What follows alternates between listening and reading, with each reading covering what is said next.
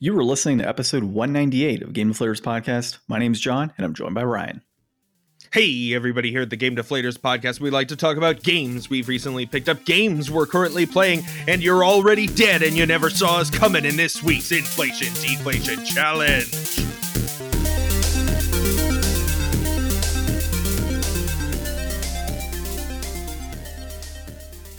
So I definitely preferred the Tenchu Tuesday that you came up with the other day. I think that would have fit. Tuesday. Tenchu Tuesday or Ten Tuesday. Tuesday. Tacos, Tuesday. Tenchu. It all worked out today for me. I got all of that. uh, so we talked about Tenchu 2 uh, on the PS1 today, or we played it and we're going to talk about it, right? Um, so that's our inflation deflation for this week. But let's go ahead and tell the people where they can find us, Ryan. You c- go on.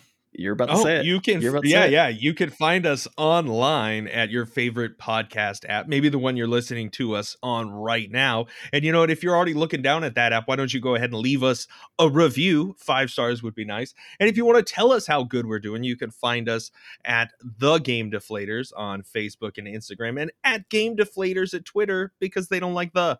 and of course our out of date website, thegamedeflators.com. Uh, you know what's interesting is whenever I said I, I think I say you can find us on Instagram and Facebook, and then you say Facebook and Instagram.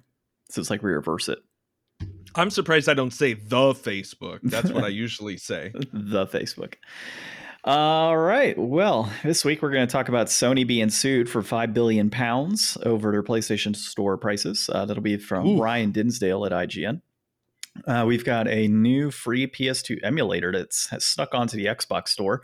Uh, that's by Jose Angel at uh, Generacion Xbox. So it's actually a, uh Spanish website that Google translated for us. And uh, the next piece is a uh, next big D and D experience, and then it looks like a video game, and that is a problem, as far as Claire Jackson says from Kotaku. So we'll talk about that in a moment. Uh, but first things first, our recent pickups. Now I know we're on a shortened week this week, uh, so I looked at your list and I'm like, holy crap, how did you pick up all of these things? But I'm guessing well, I Game I Pass. fit what I watched in this week because I watched Gamescom today. We are recording this, uh, yeah, like John said early, so it was Gamescom opening night live, and I watched that today. Nice. So for me to kick it off, I had luckily I had some pickups this week, right? Before since our episode that we recorded on Saturday, uh, Mhm. I got the Radiant Citadel D and D um, campaign setting, so pretty cool, Cool. there.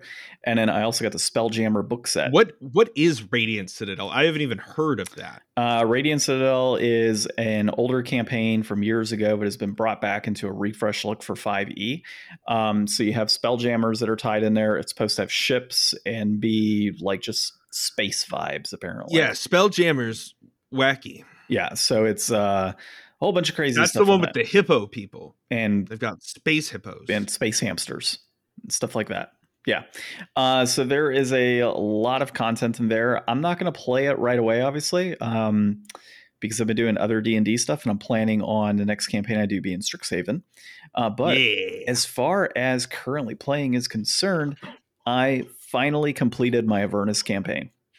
Congratulations, sir. Congratulations. How's it feel? Uh, pretty good, man. Because you know when we thought about it, this was the first campaign our group finished since you did the one through five like Phandelver thing with us, like that opening campaign years ago. Finishing D&D is the hardest part of D&D. Dude, when we were done, like I looked at my wife. I'm like, you do realize it's the first campaign that our group is like finished in years, right? She's like, no, it isn't. And as she started going back through the list of campaigns we've done, she's like, oh shit, you're right. Like this is the first. So, you know, I didn't give a whole ton of weekly updates on here like I would have liked to. Just things have been crazy. We went from like a weekly setup to a bi-weekly setup to several months off, and it just kind of all spanned all over the place, right? But I tried to give updates where I could. Um, the big thing and, and how I closed this out.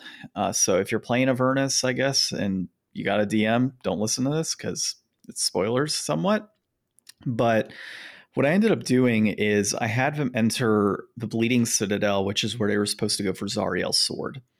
And the whole concept is the group is looking for Zariel's sword in Avernus. They're going through all these fetch quests in a sense, which I had to homebrew a lot of things. because so much fetch quest, like over and over and over again. Fetch quest, fetch quest, fetch quest. Try saying that fast. And Uh, so the whole concept is that, but like they're going for the sword of Zariel. So I got them into Bleeding Citadel finally. Uh, they get in there, and there's like this dreamscape uh, piece that they have to jump into. And that dreamscape is essentially kind of closing the gaps that they have in understanding who Zariel is, why she had her fall, why she like went to Asmodeus and all this other good stuff. It talks about the Hell Riders and provides a little more context uh, in that part of the story. And so they end up in this, and like this has been over a two week period that I did this. Um, they had to do a big fight with a bunch of gnolls and dretches and a whole bunch of their big baddies like demon creatures. Killed all of them. Then I opened them up into another battle in which they had more gnolls, dretches, uh, of rock, and then after they handled a lot of that, Yeenoghu came out and they had to battle him Yeenoghu. for a period of time. And so that whole piece like with all i mean all of these battles took like seven hours basically to three or four battles i did Dang. and so i had him in his dreamscape space and they completed that component and when it was all said and done zariel was like you know hey if you know here's what i'm doing i'm going to be laying it all on the line and you know going against what i stand for to save everybody on favor or everybody in favoring basically right Mhm. and um, they all have that experience with her, and then they exit the Bleeding Citadel, uh, which, looking in front of them, they see the Blood War, and they see Elturel, the city they're trying to save, has like pretty much gone to where it's in the River of Styx at this point. And face to face with them when they get out of there and they're having this discussion on what they need to do, I led them in the path of redeeming Zariel. And the main reason I did this, uh, if somebody's looking to DM this, is the the issue I saw was if you don't redeem Zariel, the other options are like fight Zariel directly, which Zariel is fucking strong. I probably Yeah. would have TPK'd him with Zariel because she can deal like 200 something damage on one hit.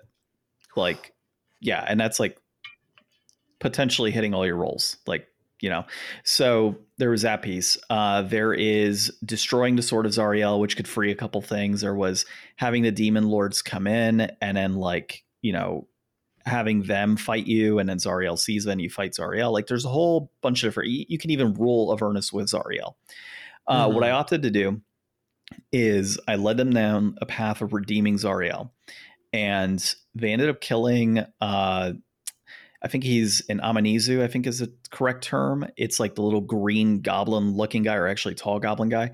And uh, he was uh, Thavius Kreeg, who initially at the start of a campaign, if you've heard that far back in our discussions on this, uh, was the one that wanted to drag Baldur's Gate into Avernus, but he was the one that was at fault for Elturel falling. So I see him. I had some other characters from early on in the campaign, like Chapter One, resurfaced and killed this guy. Had discussions with the characters.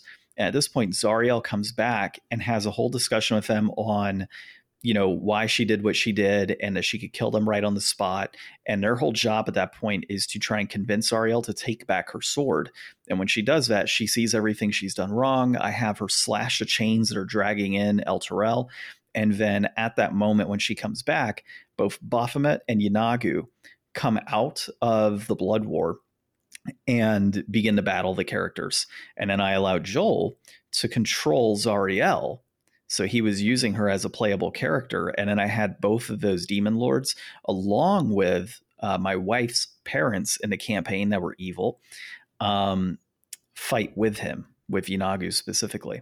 And then what I did with all of that is I closed up a whole bunch of loose ends for the characters. So, like my wife's character, she wanted to kill her parental figures, right? Uh, or her parents throughout the campaign because of all the suffering and everything they caused. Turns out uh, she sees a flash and a memory that goes through her head that shows her parents bowing down to Yeenoghu to protect her from death, and that they had to sacrifice themselves to Yeenoghu and become one with him and support him. Otherwise, she would die. And so they put her aside and uh, saved her. So like that was a whole like, oh my god, I just killed my parents who actually tried to you know save me. Um, I had Justin. Uh, he ended up uh, having a situation when all the battle was said and done, which, by the way, as a paladin dude at level 13, he straight up dealt like 146 damage to Baphomet in one hit. Holy cow. So he hit him with all of his strikes. Um, and he rolled, it was 26d8 plus 20 with his divine smites that he laid on because of it being a, a, demon or a fiend he got the extra you know bonus from his divine smites and he just blew them all in one hit dude 146 damage i was like everyone Man. was laughing dude could you imagine if he crit i know if he would have crit that would have been ridiculous he didn't crit on any of those man it was wow. ridiculous he I, rolled 26 with no crits? Well, no, no. He rolled. He, so this is where it was hilarious. He only had uh, he had haste, and then he had four attacks, and then he hit with those four attacks, and then he did like divine smites at like level three or four or something like that, and then all of that amounted to like 26 d8s plus 20. Now, oh, I guess so. 26 times eight that would max out at 208 so 146, he did pretty good. Yeah, plus a 20. So 228 total, and he, he didn't get that low, you know, in general. But what's interesting is if he would have saved his second wind instead of using it, because he actually multi-classed in the fighter, mm. he could have potentially had eight attacks and just one shot a boss. Wow, that would have been nuts. Dude, that would have been a story. I know it would have been so good to see that happen. But so so Justin's character, I had him actually take the sword of Zariel when it was in uh the the Bleeding Citadel. And when he did that, it actually wiped him clean of any sort of like control Baphomet had over him. So I had like this whole, you know, angelic wings come out because he became a fallen Aasimar. And so I had him like kind of redeem himself in a sense in that in that sense. Um Joel's character, uh, he was already kind of cleared up with his whole situation. Uh, Ginny's character was so new that I ended up tying up a loose end for her dead character and then Tara, who's in the group, uh, her character was so kind of new as well that when it all came down, like when it all ended, and they were sitting there, it was like Alder Ravengard comes up and he offers uh, my wife's character, uh, Jill's character, and Justin's character a place in El Elturel in a new union of the two cities to become Hell Riders for the city, and all of them turned it down, except Justin, who now redeemed as a of course. as an Aasimar actually asks Zariel what she wished he would do, and he actually rode off of her to the uh, to her plane, the astral plane, and so they went off together. Um, and then I had uh, Joel's character was like, "No, I'm good. I don't want to do this." Like he looks at Tara's character, he's like, "How about you just plane shift us out of here?" And uh, she was like, "Yeah, I could do that." But then Ginny was like, well, what happens to uh to my dead character? I'm like, she's still in the ring, right? I'm like, you know what? uh, Joel's like hands Zariel a ring and he's like, Is there anything you can do with this? And she's like, Potentially. And she, you know, I homebrewed all this. isn't like a legit thing you can do. But she took this ring that had Ginny's soul in it. You could do anything with magic, John. You can't technically. So Zariel takes the ring, puts it on, and says, What do you wish to do? And she says, I wish to become a Hell Rider. And I wish to save Elturel and everything, like because she's able to hear with Joel having her on the finger and whatnot. So Zariel takes the ring, and presses it into a body that had not been revived in the uh, destruction of like the companion light in Elturel to bring Elturel back to the surface.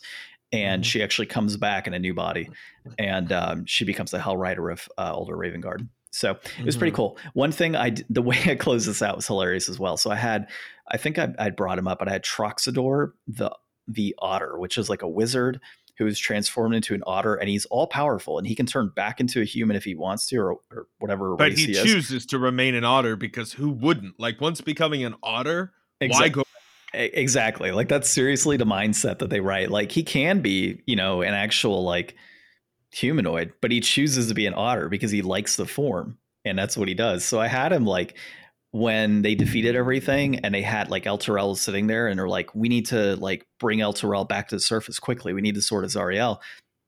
I have this, and Tara wasn't aware of this character.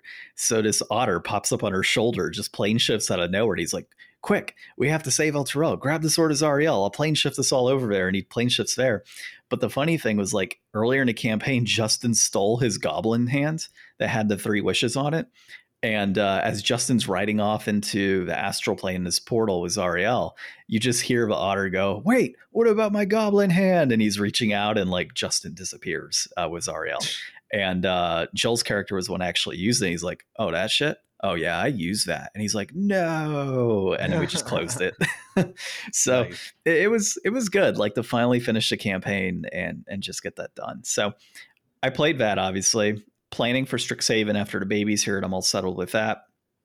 And then uh still playing Terranigma So I am where did I get to? I got to I think it's like Safari or something or Zoo. I got the Zoo. It's like Z U E. Uh, I got to that level and um I had a bird actually transported me there. So like the level I was just in was Gray Hill or something. I forget the name, but or Grecliff. And by completing that area, I actually revive all birds on the in the world. And so now there's birds, and all the birds can talk to my character. So birds are nice. now able to fly me to various levels, which is kind of cool. Um, so I finished that piece. And Yoshi's Crafted World, we are on the fourth world. The one downside I'm finding with this game is like the worlds are super short. There's like two or three like levels within each world, is what I'm finding and it's kind of frustrating. Like I wish there was a little bit more expansion into those different, you know, worlds that you go to, or those, you know, sections where it's like typically if you had a snow level, it's a bunch of snow. So like in our case, you and I played like that water type level, and there's like two levels, I think, one of them being a boss. Like that's mm. to me, that's not the best representation of what I would like to see if a Mario game or Mario based game. Um, but it is what it is. We're having fun with it and it's enjoyable. So, what did you do this week in the last three so, days? Yeah. Uh, this week, played a week number five. Uh, we've got two pretty decent looking games. Uh, the first one is one that I'm actually really excited about Demon Quest 85. It's like a dungeon crawling RPG with uh, also some like I, think like D and D character elements outside of like the in-game game. So you kind of have like two levels of game. Uh, there's a really good phone game that's like that, like a D and D Inception. Um, gosh, I can't remember the name of it. If I if I remember it, I'll let you know. Um, and then the other one is O Maze. O Maze is uh, game you use with the crank. You've got uh, like a circle, and you go around the edge of the circle by cranking the crank, and uh, you'll have like a series of circles in a row connected together because they're next to each other, and they've got like a little pipe or something going between them. Mm-hmm. So you spin around the circle so that you can transfer from one circle to the next circle and get to the exit and then it starts throwing death walls and things that make it so that once you go in you start rotating one direction you can hit a button to reverse the rotation of all rotation on the board at once. And so you just kind of crank and reverse and crank and weave your way through this maze.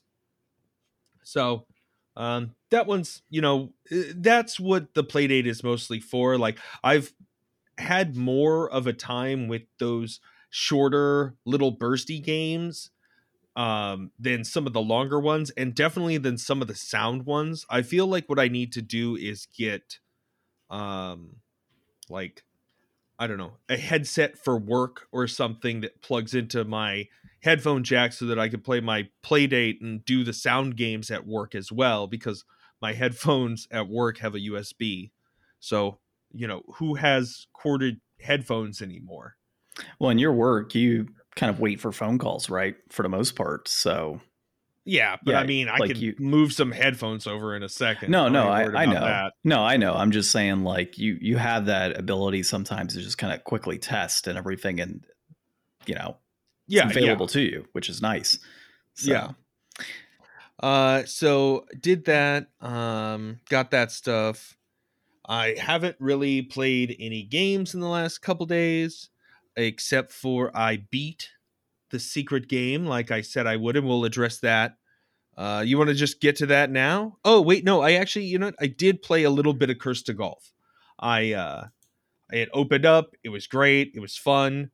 Um, I realized during the opening that that is Chu Chuhai Labs, the same game company that did Whitewater Wipeout, which was on the first game release week for Playdate. Yeah. So go with them. Um, but that game's been uh, cute and fun. I did lose the tutorial.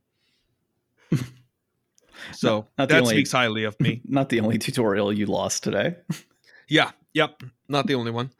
Uh, so let's get to it, John. Let's let's reveal So to the people and to you So what- secret what- game. One thing I noticed here in looking at our outlines, you'll notice on episode 196, I have a guess. Then we have the Strange Aeons game interview, which technically was an episode, Ryan. It was a full episode, and I didn't get a guess on that episode. I think I deserve two guesses tonight. You know what? Okay, John, I'm feeling in a giving mood. Let's give you all the opportunity we can. Okay. So I'll give you two questions and two guesses. All right. So I have already asked for the people that have kept up with the secret game. Now let me go back. You mean for the people who haven't? What do you mean? No, people. well, people who have kept up, they already know the questions. well, they do, but well, yeah, good point. Good point. So the people that haven't, and a reminder to those that have heard the questions. The first question I asked was, "Is it on PS2?" I was told no. I then asked, "Is it on a Nintendo console or handheld?" I was told yes. The next one was, "Is it on Nintendo Switch?" I was also told yes. So I mean, in these questions, I'm actually doing pretty well. Uh, I said, "Has the game was the game released in 2022?" I was told no. I then asked if it was Metroidvania. I was told no. I uh, was not allowed to ask a question on Strange Aeon Games, which I am asking now. Uh, and then I asked in the last episode before this one, um, is it a Mario based game? And I was told no. Correct, Ryan? Correct. All right. Is it mech type, like a mech type of game?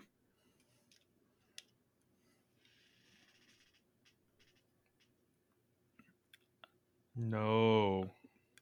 I cannot believe you just pulled out a Gundam figure to tell me no. I, I held up a Gundam and made it nod no.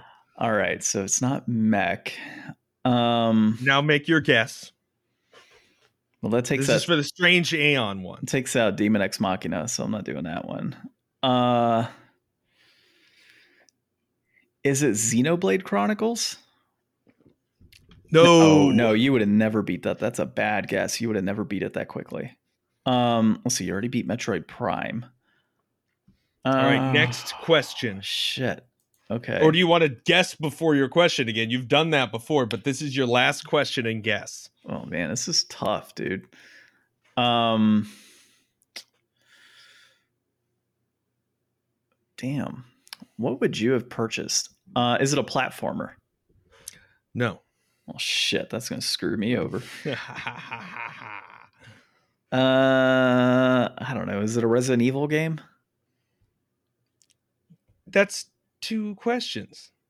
No, I mean as in okay, is it Resident Evil I don't know, whatever Resident Evil's on the Switch. No. All right, fine. What the hell's the damn game? Hey John, I have a question for you. What's uh what's the last gym that you left off in Pokemon Let's Go Pikachu? Oh, did you actually beat that game? Was it Blaine? I think it was actually. Yeah. Guess what, John? I beat you. I beat you in the race to beat Pokemon Let's Go. That is so- What's up? it's actually pretty hilarious. yes. so for everybody that Oh didn't God. think that I could ever beat John in a Pokemon race because I gave up at Mount Moon and he made it all the way to Blaine, I am triumphant. Holy shit, that is hilarious, dude. That's like that's like two years. That's like, dude, like you held on to that for two years. That is hilarious. Yes, I did. Oh my god, that is great. I love that, dude. That's hilarious. I knew I knew everybody would get a kick out of that. So Oh man, that's awesome go. stuff. Yeah, you need to you need to tweet about that one. Finally beat me. That's funny. All right. We need more secret game challenges. I like that. That was good. Uh, Brian's quest to complete games that he didn't finish. I actually need to beat that game now. You know, I've been excited for Scarlet and Violet, which is what kind of pushed me to do it because I was like, I don't know, it looks kind of interesting and I I really wanted to just kind of go back and I was like, I had this great idea to beat you. And I was like, okay, cool, I'll do that. And the more I played it, the more I really liked it. Like, at first, I was not super into it, but honestly, not having to fight a million freaking wild Pokemon is great. And the ability to just get like special candies so that I can like my favorite Pokemon is Cubone. So, I mean, I don't usually find Marowak to be like the best Pokemon in a lot of situations from my experience, and that's not a lot of experience. Uh, but the ability to just like dump stats into him and just make him super tough and use whatever Pokemon I want, like that's pretty cool. Uh, also, grinding is much easier because you just catch Pokemon. Yeah, I think my I issue, got my first shiny ever. That's I got a shiny Gastly. That's pretty badass. Yeah. Uh, I think my issue with that game wasn't so much that it wasn't a good game because I did like it. My issue was that I already beat Pokemon Red. I already beat Pokemon Yellow. Did I really need to beat this Pokemon? With it being Oh yeah. Well, I mean, that's the thing. Like, there's so many games people have out there that it's like, oh yeah, man, I play that game like once a year, and it's like, I mean, I used to be that way with RE4, but I mean, like, I still haven't bought the RE4 um, for the Quest 2 yet, and I thought that was going to be something I was going to buy the first week, but I honestly haven't had a whole lot of Quest time lately. Yeah, and that's just really kind of my, and that's been my thing with Pokemon over the years, anyways. Which is why I was so excited about Arceus when it came out, because it, for me, it was truly something that was different with Pokemon, and I enjoyed playing it because of that. Um, am I going to be excited about Scarlet and the next one? Not necessarily, but you know, I'll see what you have to say about it and go from there. Yeah. All right. Well, uh, let's dive into our discussion this week. The first one being uh, Sony being sued for $5 billion over PlayStation Store Uh, prices. pounds. Pounds, sorry, not pound, not dollars. I mean, technically, uh, 5 billion pounds, I think, is less now than a dollar, if I'm correct. I want Oh, to say. wow. Yeah, I, I don't know. I'd have to look it up. Don't quote me on the finances here, but I'm pretty sure the pound is actually less than a This dollar is now. not financial advice. Yeah, it is not, or maybe it's a euro. One of the two. I don't remember. Either way, it's five billion pounds. It's a lot of money. Um, do you want to kick this one off? Yeah, so Sony is being sued in the UK because they are essentially screwing over their customers. Sony has an only Sony digital platform for releasing digital games and charging whatever they want with no competition. And it seems like, well, wait, wait, doesn't everybody do that? But no, they don't. You can buy Nintendo and Microsoft game codes at GameStop on Amazon. Like they go on sale on occasion, but Sony gets, you know, full only them as a digital platform for buying their products and then taking a 30% cut of anything going through them and their platform. So they're doing stuff in a way that people are saying you can't do that. And now they are suing the bejesus out of them. So here's a reason I don't think something like this is going to go through. And that's because consumer and we talked about this I think like a year ago. Consumers still have the option to purchase games on the secondary market. Now digital, I agree, Not if you have an all digital PS5. but you had the option to buy a disc based. So But yeah, but the if you buy that's the issue is that if you buy the all digital PS5, you can only buy through Sony. There's zero other options. Yeah. and I get that. So I see I see that part, right? I I can only buy, you know, through Sony. I can't exactly go via third party. There's no good deals for that. I get that component. Sony does have enough summer sales and other things that occur to help lower that price point for consumers. So you can't say that they jack up the price 50 bucks and it stays at 50 bucks and it never goes down. That's not true because they frequently have sales all the time. On honestly, like honestly, like a weekly basis, I feel they have sales. Um, you have the option if you bought a disc-based PS5, you had the option to buy it if you didn't. but you have the option to buy physical games if you have the disc-based PS5. Now, yes, there are some games that you can't necessarily buy physical, but there are third-party publishers out there that do publish some of those games and on the PS5. So okay, I, well, what about what about DLC? DLC is a different situation, but again, DLC is based on the person, the company that made those games. Now, if it's a Sony exclusive game and that DLC is going exclusively, no, no. Sony, if you have, if you have a like a digital PS5, mm-hmm. you can't go out and buy the Game of the Year edition that has all the DLC included on the disc. You you can't do that. Well, you can when they release it digitally. well, okay, so you can only buy it through Sony. Yeah. So that's the only way you can get the DLC. Yeah. And so if Microsoft sells a code that you can go buy the DLC at GameStop and you can go use your GameStop points to get a discount, but uh, if you're Sony and you have a digital, you can only go through them. You can only pay the prices they say you can pay. Yeah, I mean, I get it, but like this for one thing this isn't like uh, an issue that is just coming up now. This has been an issue it's been around for quite some time according to some people. well, and they are leading the way for like $70 games and they're charging that for the digital version as well.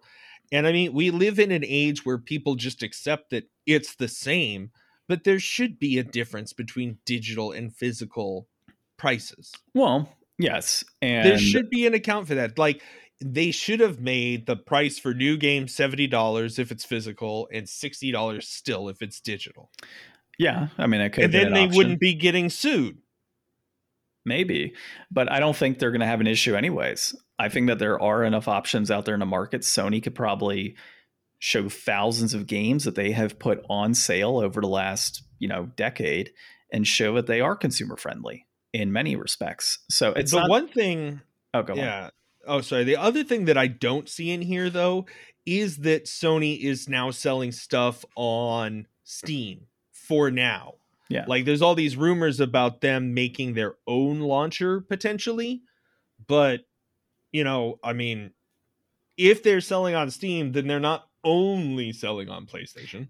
Yeah. And so that's a whole situation there you got to take into consideration. The one other thing, though, that I didn't like about this particular writing is it calls out that like this or no, it was actually a lawsuit specifically. And they called out one of the reasons that they're suing is because we're in a hyperinflation period right now and consumers are squeezed and they can't necessarily afford these games. At the end of the day, that's not an argument because you know, a video game console and games are not a necessity.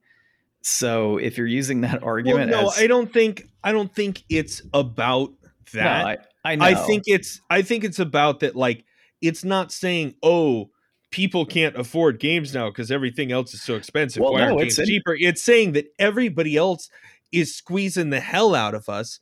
We can all agree that like games are fun, but like could you stop trying to charge for literally everything all the time? I'm like that's what that they're quote. doing. Let me try and find that quote for you really quick. Um Okay. Where is it? Where is it? Where is it? Uh, okay, so overcharge. Literally, Sony abused this position and ripped off customers.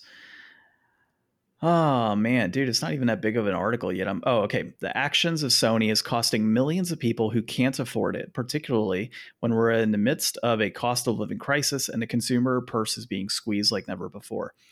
I, I don't think it really matters you know that that component right? Like yes i understand that the cost of living has increased but that being one of the reasons as to why you're pursuing this lawsuit is bs like well okay so so how about this? It's not that sony's doing uh, something in that sense. It's that they're not allowing people to compete. So yeah. when times are already tough what consumers need is options to free up the competitive market so Sony needs to stop calling all of the shots and open it up so that there's more of a market so that we are treated better. Yeah, but that's not I mean, just play devil's advocate. That's not Sony's job, you know. They're, well, I mean, they, it it is by laws that say that you have to allow for competition. I know you're gonna have to cite those laws to me, Ryan. I don't know those laws. Do I look like a lawyer? Maybe. I don't know. You got glasses on. They're for fashion almost. Almost for fashion. They barely do anything. Well, let us know what you all think about this. Um, Ryan's obviously on the on the pro lawsuit side. I am on the uh, you know, I don't think they have a leg to stand on side for a lawsuit. I mean, dude, class action lawsuits happen all the time. Are they ever settled? Sometimes. Other times they just fizzle out into nothing. So, well, we don't live in the UK. It's not going to pay us. No, it really isn't. I don't Who know. knows? Maybe things are worse in the UK. I don't know. You know, we should contact Grief Burrito. Maybe they can get us some of that Sony money when the lawsuit goes through.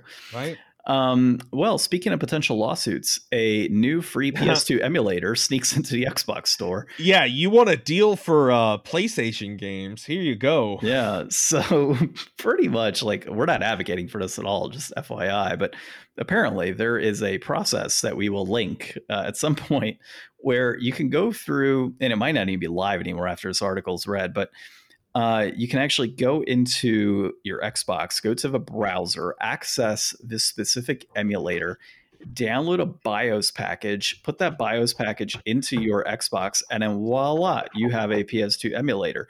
Totally not legal, um, so definitely not something to um, to pursue necessarily.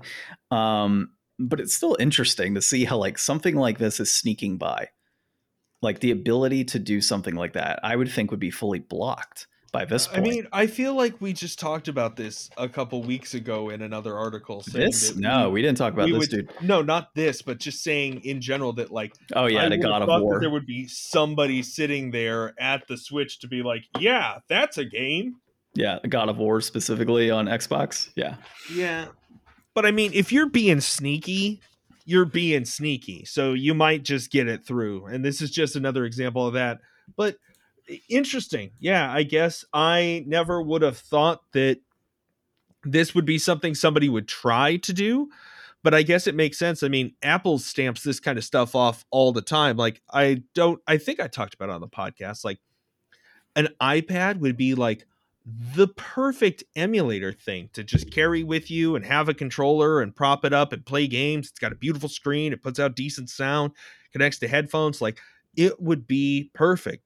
But they are like so fervent on squashing out like any of that kind of stuff. Like it may have been a little while since I looked into it, so you know things could always get better, but from the last time I looked at it, it was like not worth the effort and even on like some of these like paid ones they get stamped out and there's just nothing you could do about it. Yeah and i mean apple in general is pretty strict on you know their hardware and what gets put on there in general but uh, you know microsoft's a little different. Microsoft's kind of paved that way for you know pc and customization and such and you know is this something that microsoft would have planned to you know block? Maybe but at the same time maybe they just don't give a shit so, you know, I mean, um, they let um, God of War on there. Now I, this, what's you, next? If you think about it, like, why is Microsoft going to be like, oh no, somebody used our software to put a PS2 emulator, which means that people can play PS2 on the Xbox? Like, I, I just can't see somebody Microsoft like, unless this was brought to their attention, would they really go out of their way to stop this?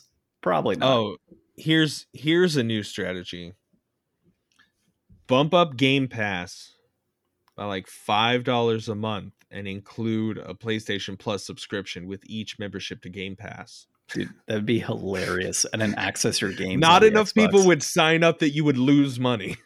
That's true. All right. The next big thing we have here is the next big D and D experience, and uh, it does look like a video game with I think it's the Unreal Engine is what they're using, and according to Claire Jackson here, that's a problem. So being in the thick of D&D stuff right now, having just finished a campaign, being part of a campaign, uh, planning my next campaign, buying minis. Uh, as I think I said on the podcast, I went ahead and got a TV and I built around it so that way I could use it as a digital map for future campaign stuff. Um, turns out that Wizards is really just doing a whole bunch of crazy stuff right now at D&D. Uh, if you watch the Wizards Presents, the 2022 Wizards Presents, it gives an in-depth analysis on D&D and Magic the Gathering specifically, as well as some of the D&D lore type books. They actually give a sneak preview into the Lord of the Rings set for Magic the Gathering, which is pretty badass, by the way. Uh, Frodo's imagery is like on point. It's great. Um, but they they dive into D&D specifically on the digital side of this. And they are looking to have an all-inclusive digital experience where you can actually control virtual minis, control virtual maps, and some of these can be like full blown campaigns that are already pre developed with maps, but then the ability to customize those as you see fit for your gaming experience. Not sure how I really feel about the, the digital component because they're saying, oh, well, you can kind of customize rules, you can have roles on there, everything else. I actually really like the feels like pen to paper or pencil to paper, dice rolls on the table. Like I enjoy that component of it and yeah, the theater of mind that comes with it. And you kind of lose a little bit of that when you start incorporating more and more digital components. Now, there's a level of tech yeah. that you need to have. I found from my experience with D and D, where it's like if there's too much tech and it doesn't all work together, it becomes more of a hassle than it's worth using.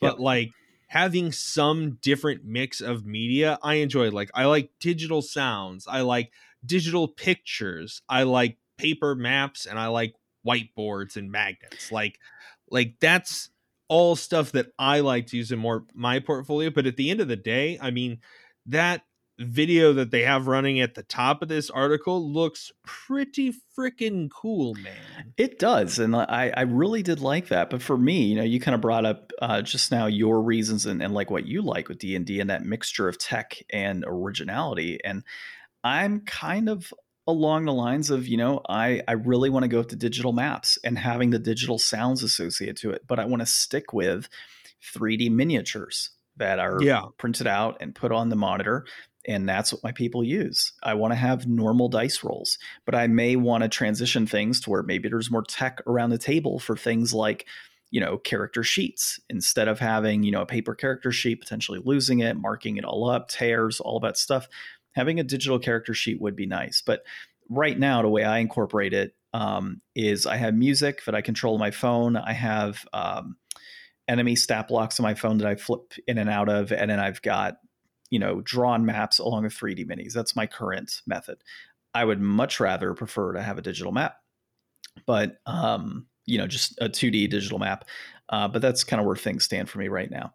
The other yeah. piece that they kind of talked about here was uh, the new core rulebooks. And the core rulebooks that are coming out are actually pretty cool. They're saying that the last 10 years of campaigns that have been released, uh, they will be compatible with these new core rulebooks which is pretty nice. That are not like, you know, they're taking away just additions, and it's more of this like D and D. Like that's all it is. It's just D and D, and they expand upon it from there. So a lot of cool stuff coming in um, in the next year. Uh, rule books are coming in, I think 2024, and a whole bunch of different campaign settings and other stuff will be coming out in 2023. So exciting time for D and D in general.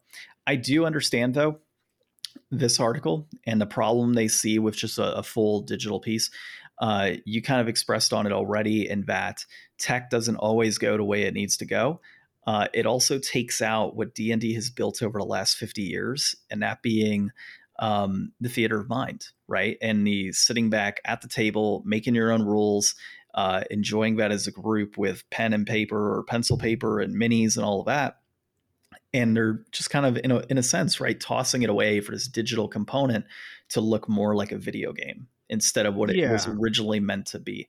And the last thing in here is the lazy DM aspect, right? Like this is helping the lazy DM. I would say it doesn't because as a lazy DM, it is easier for me to sit back in a notebook and write out my thoughts than it is to sit in front of a computer and have oh, to and program all this. Yeah. Or not program it, even drag and drop. Like I, I've used like a digital like dungeon builder program before uh-huh. that was pretty nifty if quite some time ago. I bet it's awesome now.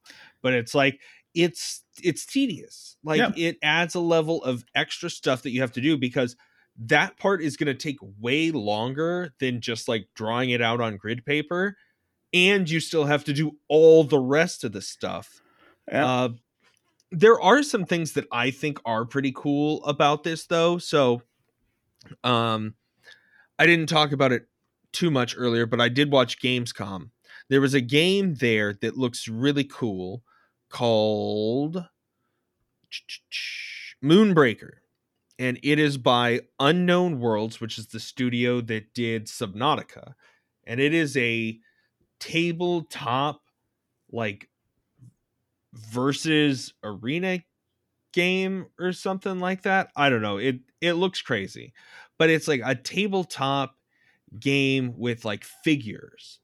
But all of those figures that are miniatures, they have like a full super deep painting program like aspect to it where you can go in and customize all those miniatures. So it's like I could see a, a future where like this D&D 1 portal has like a whole subsection of people that are using it for just supplementary for their regular D&D campaign stuff just maybe as like a cool way to make being in town like what if what if you just used that D&D mini aspect of it as just for going to town so they can see the town they can see like the shopkeepers there and it's almost just like a little mini game and it maybe that's what you use to keep track of all the gold and the weight and the inventory like that would be like a cool supplemental thing.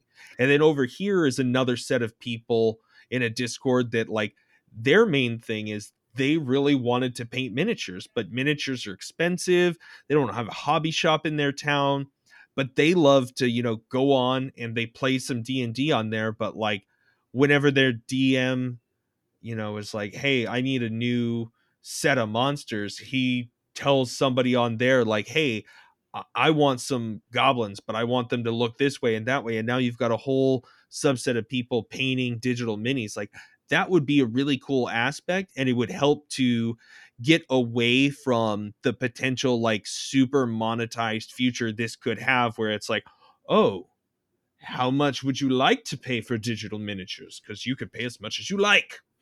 Well and miniatures in general like you said are expensive. I mean there's new minis coming out like that are 80 100 bucks for like one big miniature. It's insane how much they're costing but yeah and i mean if you I, want it to look absolutely gorgeous and get Yeah. it painted it's expensive yeah or to do it yourself is time expensive versus programming that would allow you to do it quickly. I like that aspect of it. I think that's pretty cool.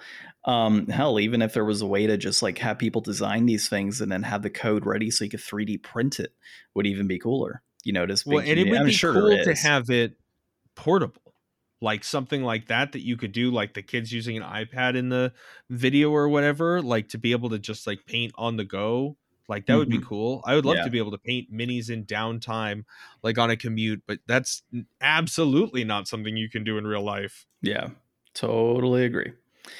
All right. Well, um, dude, I love talking D and D. It's been a while since we did that, but uh, we'll probably have more to talk about D and D here in the next uh, few months as we start Strixhaven up. Um, the next piece that we have here is Tenchu 2 Birth of Stealth Assassins. And uh, this was developed by Acquire, published by Activision. So it was developed by Acquire for Japan and then published by Activision uh, elsewhere. Uh, it was directed by Takuma Endo and it was released in August of 2000, although I want to say it was 1999, so maybe that's wrong. Um, game is a stealth game nope with 2000 Okay. It's a stealth game with lots of killing, and a reception is kind of mixed, but I did see a lot of 9 out of 10, and then there were some 6 out of 10s. So, uh, this game in particular has not aged well at all. no Uh, yeah, it, it is not aged well in the slightest. It is in massive need of a remake or a remaster. Uh, and that is not something I always advocate for. I'm 100% advocating for it here.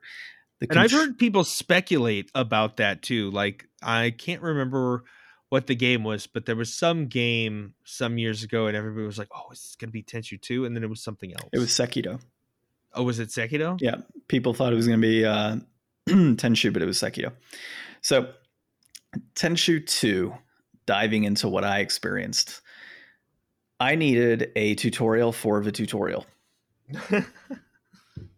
That's yeah, sad. I, uh, we both consulted GameFAQs. I'm sure. I on this, consulted and it didn't help me. Oh, you went to YouTube. I went to YouTube and watched somebody do a walkthrough of the opening tutorial because I was like, I went through the first part and I completed it, no problem. I was like, well, no problem. I, I, I say no problem, but the controls are just flipping terrible.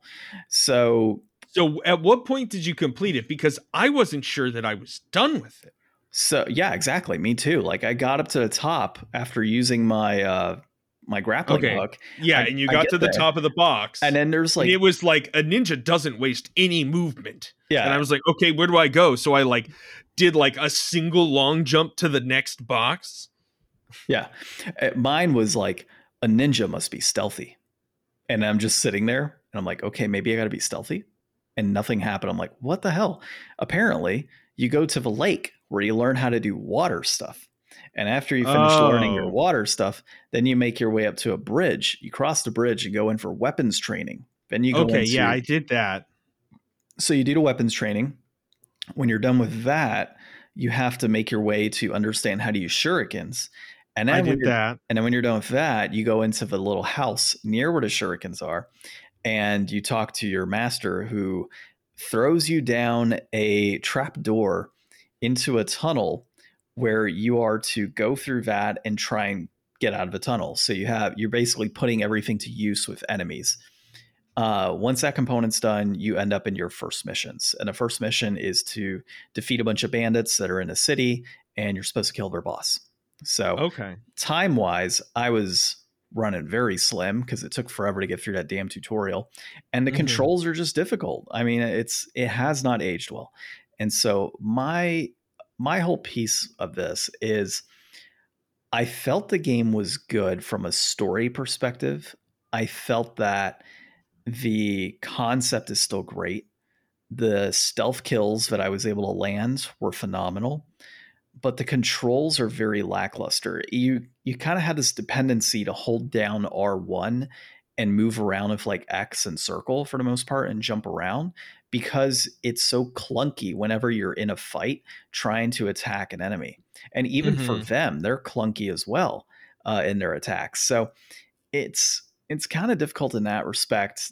Um, the camera angles are not the best. Like so, if I was on a, like the edge of a wall and I wanted to peer to the other side, I had to be just perfect lining up. Otherwise, I wouldn't see the person on the other side. Oftentimes, it was easier for me to just kind of stand still off the wall and pan the camera around slowly so I could see what was going on and then make my move versus being against the wall.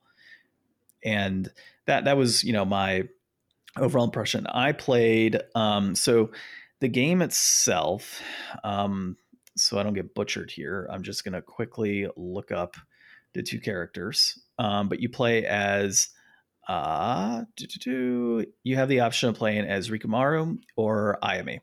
And those are your two uh ninjas essentially. Uh the concept of birth as stealth assassins makes complete sense here because you're kind of in this like training mode, I guess, and kind of it's on the early days of their lives as ninjas. Um, versus later releases, of course, you're already in that. My experience with this uh, prior to playing this sequel is I played demos for Tenchu when I was a kid, Tenchu 2, and Wrath of Heaven. I think it's Wrath of Heaven. I don't think it's Wrath of Heaven. I always mess that one up. Uh, Jesus Christ, dude yeah, I think it's Wrath of Heaven.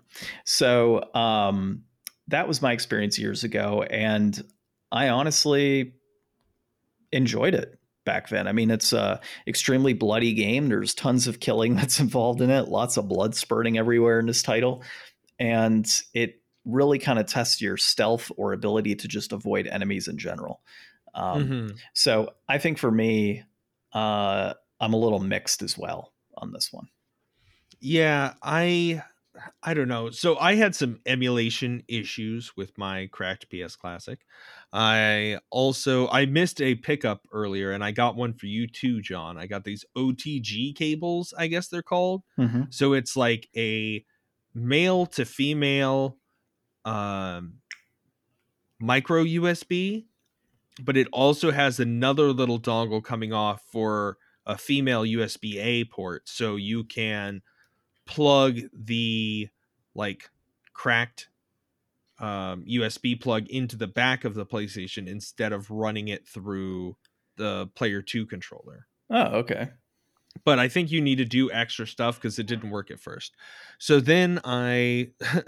so when I got into the forest to go fight those dudes, it started chugging. So. Really? Gotcha. Yeah. And I just kind of ran around. Like after being on the boxes, I ran over and I kind of looked it up for a little bit and I listened to the cicadas for a while and I was like very zen. And then I ran over to the uh, shuriken spot and I did the shuriken things and I think I missed all three so I like wasn't sure if I did it right so I went back over cuz it like had the tutorial like icon again I was like okay and I made sure to hit the targets like exactly that time because that time they like stopped and bounced off like I was expecting them to stick in the target you don't even have to hit the targets apparently Okay. Yeah. So I apparently it just lets you do that tutorial over and over again if you want. It lets you do all of them over and over again because I did the first tutorial as stealth and jumping and going along walls twice. Oh, because I wasn't sure if it like would move me forward. You know, I think that this would have been a sick game back in the day, but the age of it just makes it not worth revisiting it unfortunately. That's kind of where I was too. I mean, I would probably still play it just to play it, but yeah, I'm right. Let's break it down, John. All right. Complete in box. 2628 that peaked in December of last year at 3749 trending down. A loose copy right now is running at 1410 that peaked at 2325 in February of this year. That's trending up right now, but I would imagine it trending up because it's, you know, off its peak of like $9 more. Um, it's not digital, uh, or I don't know if it might be digital. You just don't have it marked here. Um, it's obviously not on PC unless you crack. Yeah, it. I couldn't find it. Yeah. Um, you know,